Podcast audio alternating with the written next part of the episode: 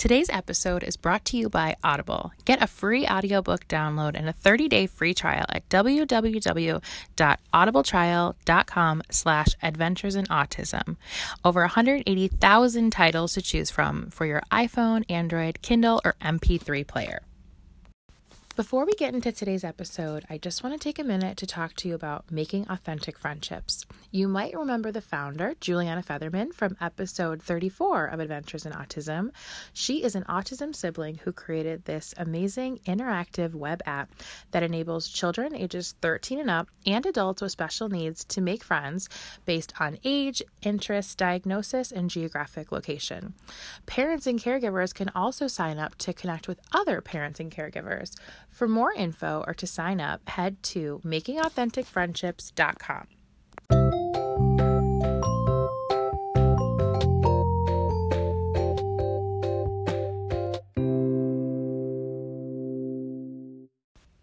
Hi, everyone. Welcome to Adventures in Autism, episode 79. I am Megan Carranza. Thank you so much for coming to listen. If it is your first episode, welcome. So happy to have you. And if you have been listening, thank you so much for coming on back. As always, every week, I just have to start by saying thank you so much for just all the love and support you give the show. I love hearing from you guys, getting your your messages and reviews, especially those in Apple Podcast not only do they just warm my heart when I, I read your kind words, but they also really help other people to find the show. So thank you so much for that. And today I am super excited for you guys to hear this episode. My guest is Stephanie Hanrahan and she is an autism mom times two. She has a son and a daughter, both on the spectrum, both very different. So we will get into all that. But just a little bit of backstory, and we kind of get into this on the episode. I was connected with Stephanie through past guest Julie Hornok, and really all I knew about Stephanie from the start was that she was a blogger, and her blog is called Tinkles Her Pants. and like I said, we get into the episode, so I'm not going to say much more. but basically, that was all I needed to hear was tinkles her pants. And I knew that Stephanie had to be a guest on this podcast. And oh boy, did she deliver. Stephanie is basically like a motivational speaker. I can't even tell you how floored I was by this conversation, listening to her speak and just going through her entire journey, which is very unique because not only does she have her her two children on the spectrum, but she also talks about her husband's heart condition, which is kind of what kicked off this whole time in their lives that led to her getting her first her daughter's diagnosis and then her son's.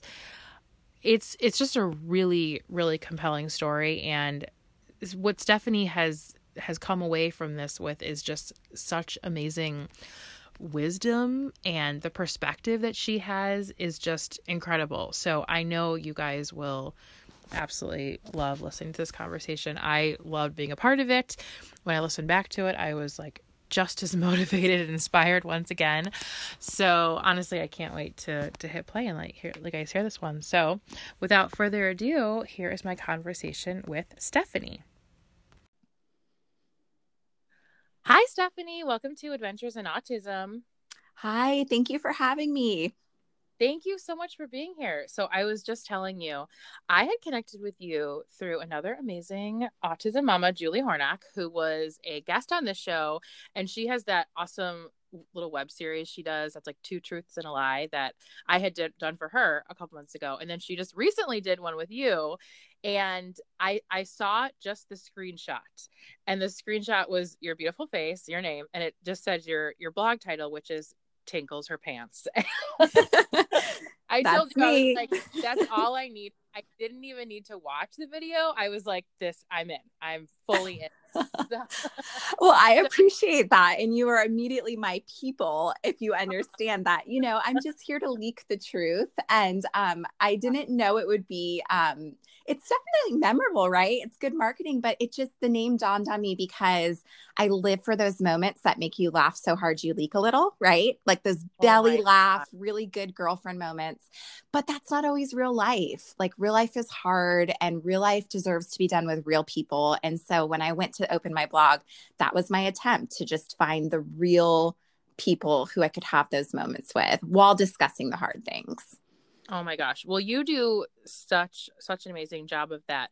Will you kind of take us back to the beginning of your journey which you just said was colorful and I like that word because it definitely there's it's a it's a very unique journey with a lot of twists and turns. So if you will kind of take us back to the beginning, I would love to hear. Yes, absolutely. So, colorful is kind of the word I use to describe my family, which is a polite way of saying um, crazy and chaotic and has a lot of different chapters. But I think, you know, for today, the story really starts in the summer of 2016. Um, my daughter Campbell was two years old, and my son Eli was six weeks old. And I was kind of living that fairy tale life. Like, I had a very um, kind of chaotic life up until that point, a lot of ups and downs and trial and overcome. And once I got married to probably the most steady man possible, I just felt like it was time to coast. I had my two kids, our family was complete.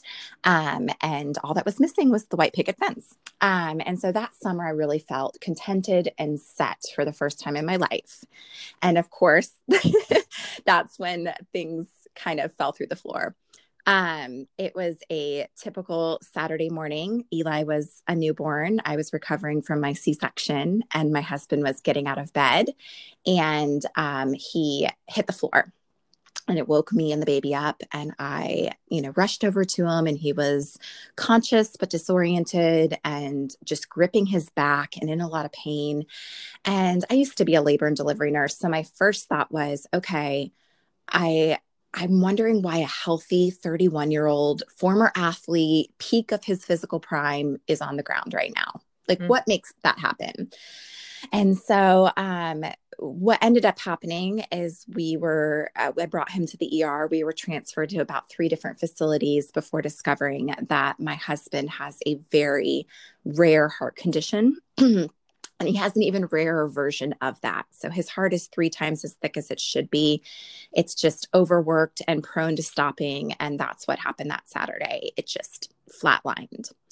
And so, what um, we also learned was it was a miracle that he was alive. Um, the reason he was gripping his back is because during his fall, he hit the corner of our nightstand, and that jolt broke his spine, but it also restarted his heart.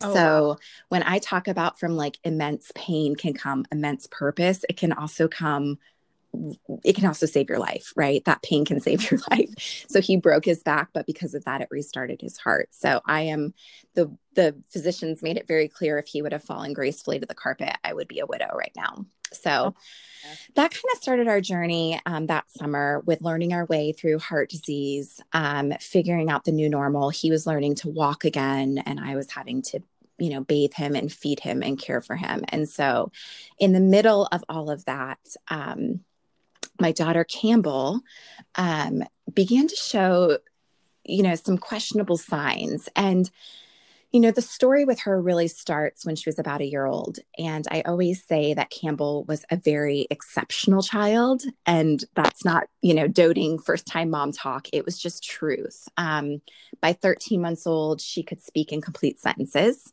Um, she could tell you, you know, T is for tree and H is for house. And she wow. was bubbly and social and fearless and um, could count by fives and tens. She was just this you know, the milestones just exceeded them. Didn't even meet them, exceeded them.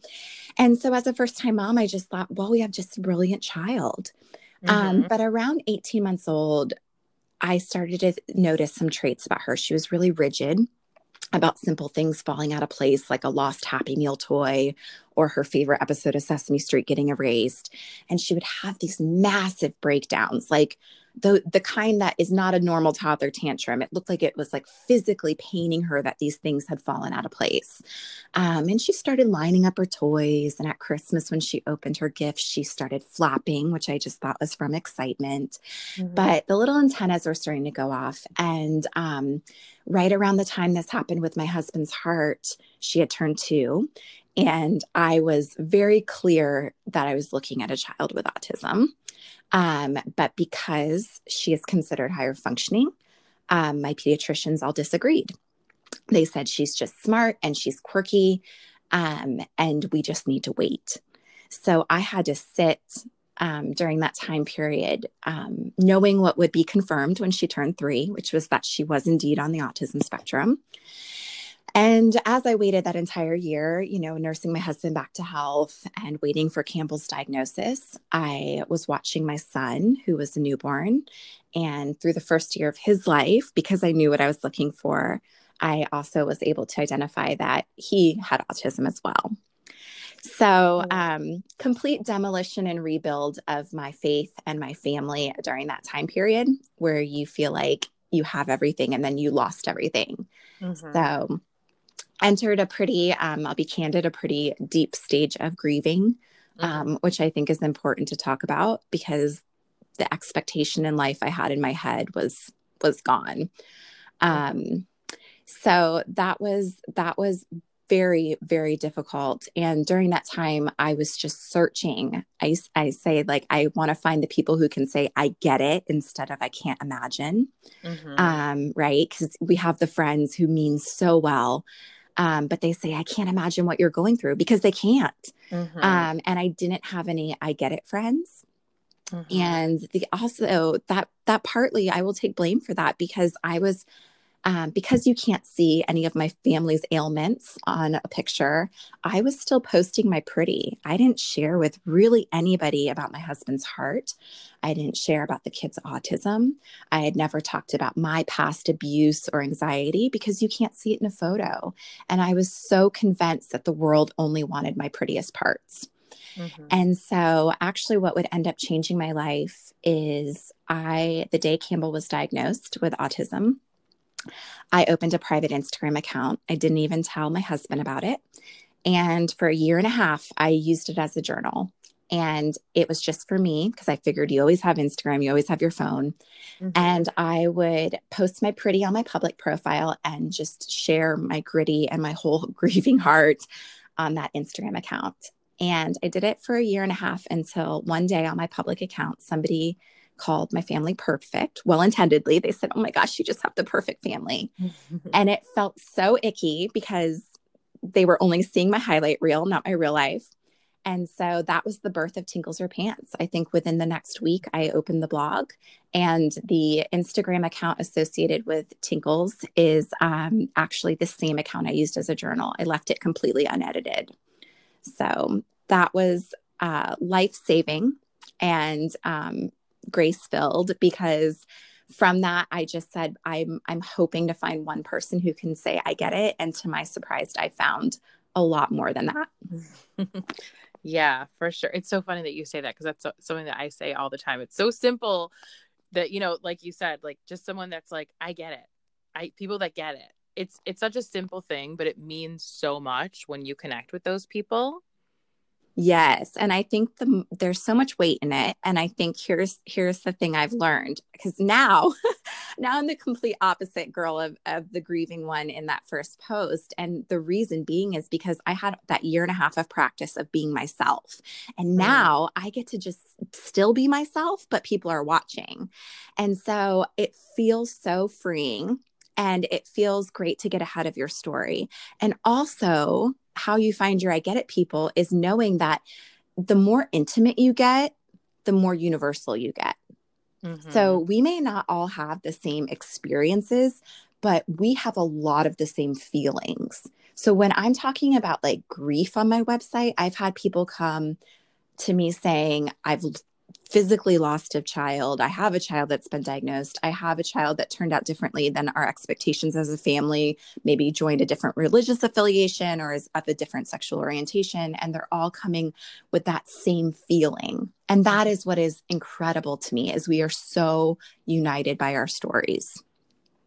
That's such a good point because there's so many times like since, you know, Logan was diagnosed and just being on this journey where, you know, I'll I'll see a post or even read an article or something and it can be about something completely different than you know our situation. It doesn't even necessarily have to be about autism but like you said when you when you've come from that place of of grief and you have felt that grief before especially in because i think we've all felt grief in our life but when it has something to do with your baby who's like the most precious thing to you that grief hits really hard. And i think you feel it in, in, like a deeper way than you probably ever have before. I know that was definitely the case for me.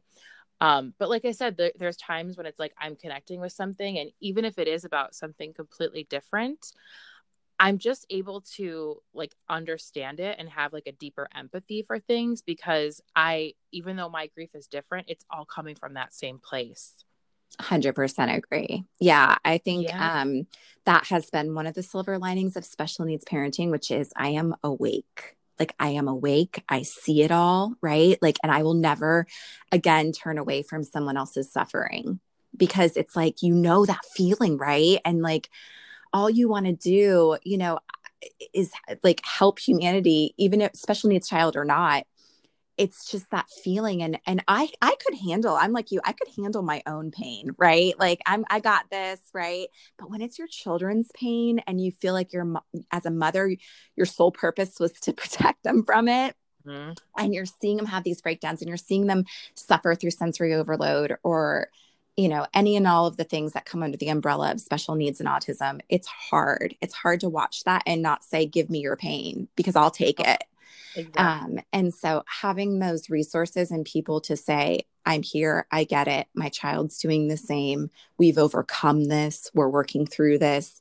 It's like the best hand holding I could have ever imagined. Yes. Oh my gosh, you're so so right. Um, you said a couple of things that I I want to go back to because I have a question. So, especially with your daughter, because I mean, as we know, it, girls are diagnosed far less than boys. That's just the the statistics of it. And for her, it sounds like because she was higher functioning, I'm so impressed that you were able to spot these things when she was so young at just two. Did you then get, first of all, where where did that like antenna go up those red flags was it just like a culmination of things or was there like a moment where you were like I think this is autism. And then also, did you get pushback from like doctors and professionals in trying to get? I know that you you had to wait till she was three, but even at three, were they like in agreement, or was it more difficult to get that diagnosis? Yeah, I mean, I think for both of my children, especially Campbell, it was never clear cut. Like, you know, the fun little checklist they give you at the, you know, they give everyone at the, the mm-hmm. pediatrician's office. She, um, for autism screening, she never qualified for autism based on that. Mm-hmm. And so um, that is like my mission now is like, look, and not that the the label matters that much. It does matter when you're trying to get help and services. so mm-hmm. it does matter. But it was like, look, I know that there's something that isn't in this box for her. Like she's there's something going on and she needs resources and help. And those shouldn't just be reserved uh, this should be for everyone right any any need in diagnosis so yes i got a ton of pushback um the I think the the red flag moment, the big one, because it was building, like I said, with the rigidity and you know um, the the meltdowns. But going back to her speech, I, I, said she spoke a lot and she spoke often, but eventually I, I realized it turned into a lot of scripting mm. and a lot of echolalia. So she would re, re, be repeating me if I said, you know, I love you, Campbell. She would say, I love you, Campbell. Mm. Um, or if she wanted a snack, she would say, Do you need a snack? Because that's what she was hearing us say. And mm-hmm. um, it really clicked. I think it was around Easter, and we had our friends and family over for Easter dinner. And we sat down. I think she was like two and a half. Um, and we sat down and we were about to eat. And she stands up on her chair and says, We're about to enjoy a beautiful feast with our friends and family. and everybody's kind of just staring at her, then staring at me because no two and a half year old was talking like that.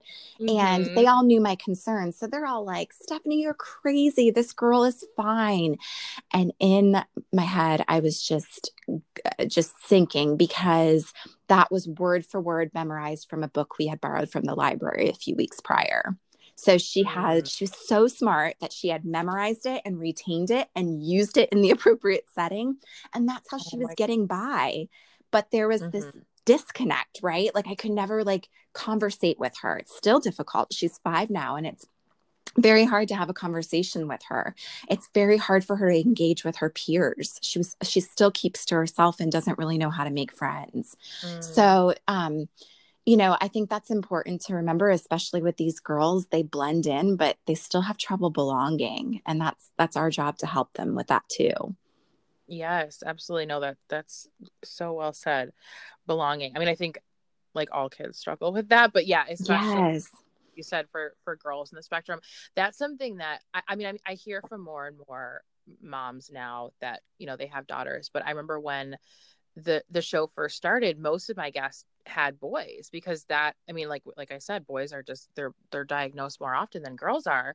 And that was just the guests that the people that were coming to me that I was connecting with there were so many boys.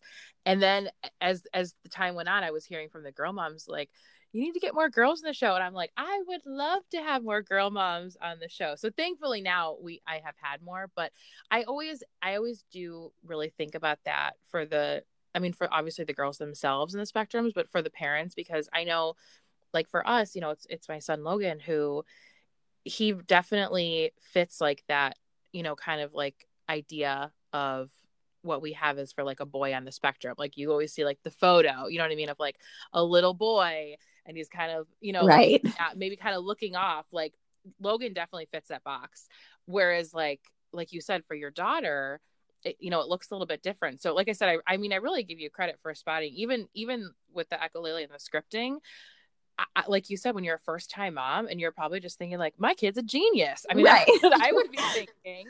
right. Like, well, she's going to get mama a scholarship. Like, we're good. Yeah. yes. I mean, I, don't know if that's the clinician background or, you know, I come from a family of educators, but it, I, you know, trust your gut. And I don't want to encourage like needless worry, right? So, like, I have a tendency to be a little bit more anxious anyway.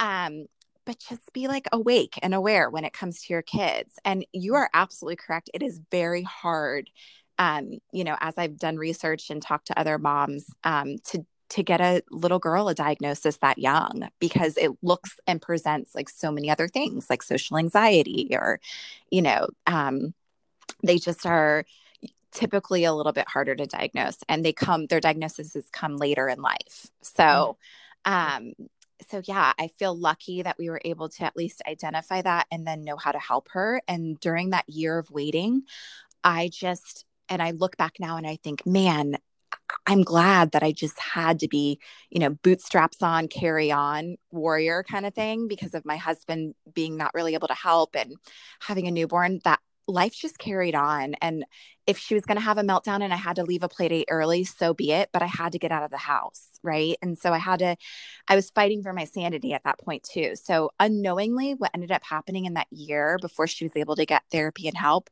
was I was her therapist. I was bringing her out into the world mm. um, as much as I can, exposing her to as many people, as many scenarios, as many loud, noisy, crowded festivals.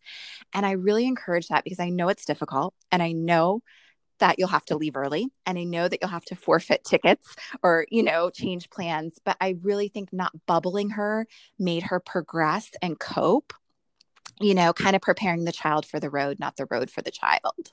Oh, yeah, that's a good one choir because that's always that's the same thing i'm always saying like just try it just get out.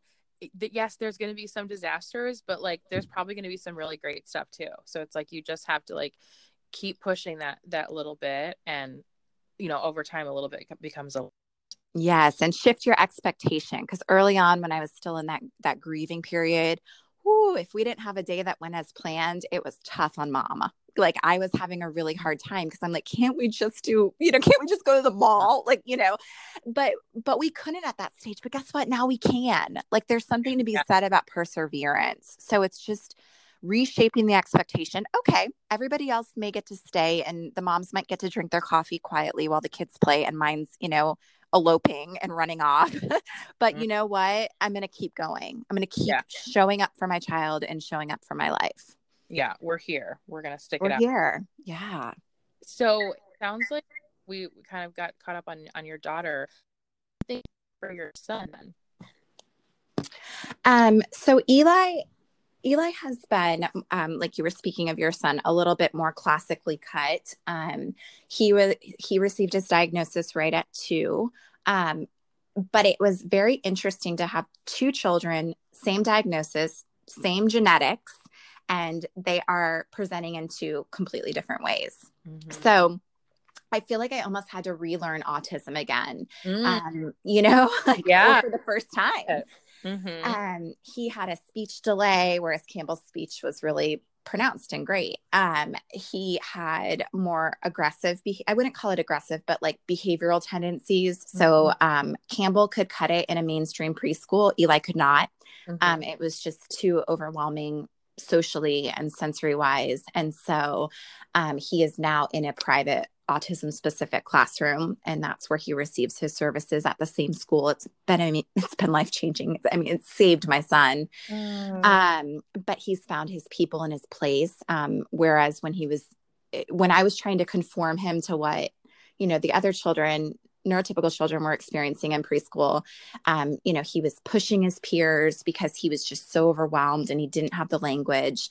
And now this this kid, if you could see him, he's just so happy and and he wouldn't touch a fly. I mean, he's just this this joyful child. And um, you know, we had to shift our expectation for him and what worked for him. And so he is excelling, you know, speech is still delayed. He's three and a half, um, but he's able to communicate better. So he's happier um, and just has really impressed me with his resilience. Like these kids are are, they're just incredibly strong. Oh my gosh, they really they're they're just like our greatest teachers. Yes, 100%. I mean, I you know, I think about you know, there was a again the grief. I will be honest, the grieving came again with his diagnosis. It wasn't as prolonged that time, mm-hmm. um, but you know, you have one child already on the spectrum, and you're hoping and praying honestly that I wouldn't have another one, that I would have mm-hmm. a sibling that could take care of her in the future. And um, and that we would maybe have a little bit of a different route with. And that wasn't the case for our family. And now I've come to the realization that Campbell and Eli will never be without somebody who doesn't understand them fully mm-hmm. with each other. And there's such beauty in that because yes. I, you know they have each other and they understand each other in a way that my husband and I will never be able to because of their diagnosis and and their challenges um, and their their ability to overcome. Oh my gosh, totally. I I always say I'm like giving your child a sibling is really like the greatest gift you can give them because not to say that we all all siblings get along, but nobody understands you and understands what you've been through like a sibling because they've really like been with you in the trenches for all of it so for them to you know to, to, just have this sibling connection but then on top of it like you said to have this like deeper understanding for each other that is just such a gift Yes, and I think it's a testament to like I w- I would not have probably had another child if I had known about my husband's heart because mm-hmm. the other kicker there is that his condition is genetic.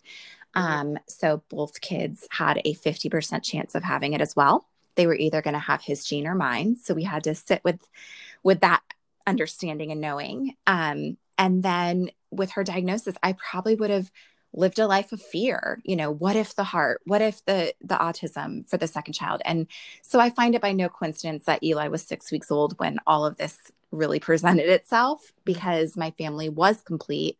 It was perfect mm-hmm. um perfectly imperfectly imperfect um but it was how it was supposed to be. And i sh- i don't doubt that these two were made for me Oh, a hundred percent. It's so funny you say that because I've had several moms on recently where this has been kind of something that we've talked about is the idea of like expanding your family and having more kids after a diagnosis. Because for me so i have three kids. So logan's my oldest. And then my daughter liliana she was a year old. Logan was four when he got diagnosed. We've been on a like an eight month wait list. It was a long process. So we started seeking the diagnosis when he was three, and he wasn't actually diagnosed until he was four. And my daughter Liliana was one. And I had those same kind of thoughts, like, okay, like we're we're done now. Like our, our plates are full. We we have a boy and a girl. And we knew we needed to really focus on things with Logan. And we were like, okay, that's it. Our family's complete. And then it was like not too long after that, really, we had a little surprise, Layla. Um, and she is just the greatest gift to our family. She's amazing. But I was terrified when I found out that I was pregnant, not only because we weren't planning on having another baby, but because that was definitely a thought of mine of like, we, I mean, at that point, like we knew, we knew that Logan was on the spectrum. We were, Liliana was only one, but we were fairly certain that she was typical developing just from her and Logan were like literally night and day. So we saw things in her at one that really he even at four he was not able to right. do. So we were we were scared because I was like, okay, I I know what this is now. I know that this is autism and like, yeah, could we have another child on the spectrum? It was it was very scary for sure. Um, but at the same time, I remember even when I think when she was about like six months old, maybe a little bit older and i could see that she was kind of following the same trajectory that my daughter was. I was kind of like okay i feel like i can breathe a little bit. But then also i remember reading this article talking about regression and then i was terrified all over again. I remember right. sister i'm like oh my gosh but i'm like yeah she's doing great now and she seems to be like typical but what if she regresses? What if this all goes away? And my sister was like you know what? You know how to handle it now you know yeah. what to do and I mean, it was it was definitely like I still had some apprehension, but I was so glad that she had said that because I'm like, that's true. Like I have like how you said it was kind of easier to grieve the second time. You still had to grieve, and I think that is important. But you sort of have that blueprint going forward of like, okay, I I know like things where where we're gonna get. Right. Yeah. And I think it's just um, you know, letting go of the idea in your head for all of us mm-hmm. of what we thought our family would look like because we all have those little girl fantasies right? Oh, like it starts with like the baby bump and then the baby comes like the nursery and it's going to be this perfect childhood. And you know life happens right? Like it's very hard to get through a broken world unbroken at some point. At some point something is going to happen. And so um you know i've learned to just kind of accept like trading my expectation for appreciation. Like here's what i have and i have two children and they're going to be okay and um, if I'm honest, you know, looking back, my my ability to overcome is what made me so resilient and that's what i'm trying to raise kind resilient children. Mm-hmm. so maybe it's not a bad thing that these kids have turmoil and pain and you know suffering because that makes character. You know if i had an easy existence i would just i'd just be coasting through life still yeah. So, and now, you know, I try to think about the fact that, like, yes, we don't get to do a lot of things that some families get to do, but now I have this community that other people don't have, right? I have these thousands of women who know what, like, the real grit of life is about and they're cheering my children on like mm-hmm. i've we've it's just a beautiful it's not minimizing because anyone who's listening to this at the beginning of their journey and rolling the eyes like oh it's so beautiful. It, it, look i think two mm-hmm. feelings can coexist at the same time right? Like you can accept and still be angry. Like you can grieve and still believe the best is yet to come. Like these are not mutually exclusive. Like grief didn't just stop for me. It still hits me. I had a breakdown at my daughter's swim class the other day because three year olds we're jumping in the water, diving in, cannonballs, and she's five and a half and cannot swim. And we've been doing private lessons for five years. So, mm. you know, and I'm sitting there calculating the money, watching these three year olds and bawling. like, yeah. And so, right. Cause it hits you, it just hits you. But I, look, I'm still showing up for those lessons every Sunday because I can grieve and still believe that the best is coming. Oh, you are just like speaking to my soul. yes I, I the the the thought that like feelings can coexist i think is really important and i do think that that is something that like you said kind of at the beginning of your journey that doesn't feel possible because you all you kind of feel is like the the grief and the sadness and the what ifs and the uncertainty of everything. Um i was i was just talking about this in a solo episode that i did is like you know kind of coming to that place of acceptance like really i think it just takes time. I think it takes uh, like understanding and knowledge. And like you said we you might roll your eyes now but there's definitely there there really is this beauty to this journey that i mean you you it's unspoken you can't even put it into words really and like you said especially when you connect with other people it's like real recognizes real and you know like these people are coming from the same place that i am and they get it right yes and to piggyback off of that i think that goes back to just stressing the importance of finding your people Mm-hmm. And um, you know, we were talking about prior. I I still have a hard time finding people specific to with the same specific type of cases that my children have, right? Because that's very you've met one child with autism, you've met one. Yes. So um, but as we reference, like feelings are universal. So find the people that feel the most right and the most real and run towards theirs, them. And I don't care if it's one person mm-hmm. and share your story. And I know you know, my liberation came from sharing in a very big, big public way. But I think the reason it was well received is because I was sharing from scars versus open wounds. Like when my wounds and my grief was like pouring out, if I would have just hopped online right then, I think I, it would have been a different feel, right? Because it was more of a cry for help instead of using my experience to help others. And so when you're in the pit of it, and you're not ready to bring it to the masses, um, find that person find a therapist find i don't care if you have to find an empty instagram account you know find a space to share yourself in the most authentic real way possible. Like get familiar with grief get familiar with your feelings and don't shame yourself for any of it. Just let it out into a space whether it's on a stage or a page just let it out. And i think that's that practice in just confining in my inner circle was then able to widen my circle as things started to heal. Um, and then that's how you're able to help people later on. Oh my gosh, Stephanie, you need to write a book. Uh, listen, it is it has been I think I've wanted to write a book since I was 7 and my mom brought home one of those big she was a teacher, brought home one of those big Macintosh computers. You remember those? She got to borrow it from the summer oh, yeah. and I I said I'm going to write a book. So it's been a long time coming. So we'll we'll stay tuned for that one. Oh my gosh. You need to like write a book. You need to like have a like inspirational TV series. Like I just I need it all for real. Uh, I love I love what you said about coming from a place of scars as opposed to open wounds because I do feel like for so long in this journey it, it seems like we, we we are like an open wound we're just like bleeding and like you said like eventually it it does come to a place of healing and it might not be the way that you thought it would but it's like you, then you're able to kind of look back and then you see like oh I, I really have healed on this journey yes and i think like what i stop and do now when i'm in the middle of something that feels really heavy and strong is say what are you here to teach me because mm-hmm. some like there's something going i'm this this problem or trial or tribulation is here to teach me something. And so if I have a really keen eye, I will be able to figure that out. Maybe not in the moment, maybe after the fact. Um, and, you know, that's not to say you have to walk through without fear, but leading with that vulnerability is just that connective tissue. Um, and it's hard. Like, I always like to say, like, my circumstances have not changed. My husband still has a really bad heart.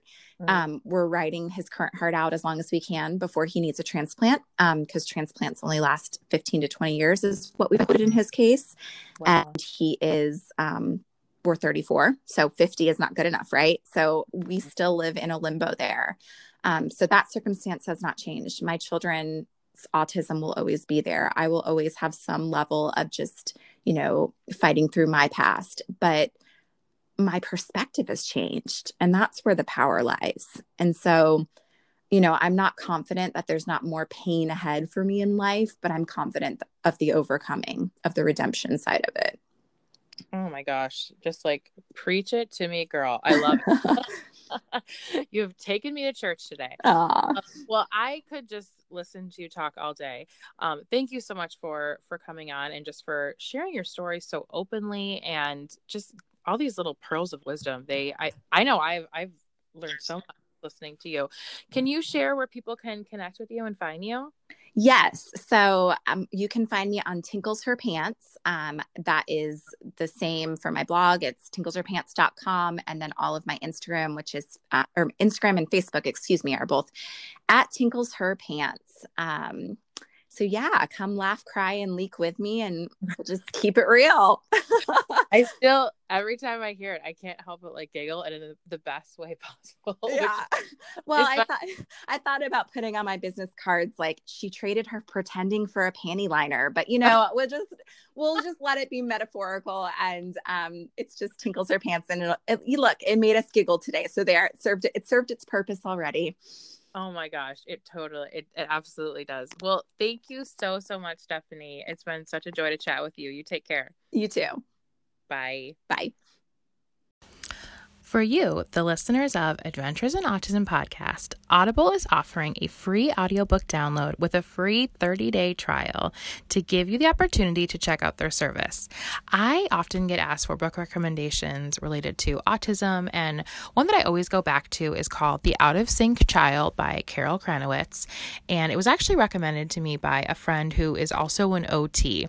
And I read this book years ago before Logan was even diagnosed. It's not necessarily just for autism. It also goes into like sensory processing disorder or ADHD, but it's just very valuable information and a really great resource that I still pull from today, even though I read it years ago. So that's a really good one. Sometimes just to get my mind off things, I also just enjoy good old chick lit. I love anything by Emily Giffin, like Something Borrowed or Something Blue, and those are available on Audible as well. But you can pick from any of their titles. So to download your free audiobook today, go to audibletrial.com slash adventures in autism all one word. Again, that's audibletrial.com slash adventures in autism for your free audiobook. Okay, well, I hope you enjoyed listening to my conversation with Stephanie. Isn't she just amazing? I, I told you guys, she just blew me away with everything she had to share, all her little pearls of wisdom. I, honestly, I just I'm so thankful that that she came on on the podcast to to share all this and that she continues to share so openly on her blog and her social media. You definitely want to follow her she's just she's the best. She's so honest and so open and just fun. I'm so glad that we we connected. So, if you'd like to connect with me, you can find me on Facebook at Adventures in Autism Podcast or on Instagram at Adventures in Autism Pod, or you can email me at Adventures in Autism 2018 at yahoo.com. Again, I love to hear from you guys. I love getting feedback or if you have a question about the show, if you'd like to be on the show, if you'd like to share your story, please send me an email with a little bit of backstory, a little bit of background on you and your family. I would love to hear. And that is all for today. But again, thank you so much for listening. Lots of great episodes to come. And until next time, take care.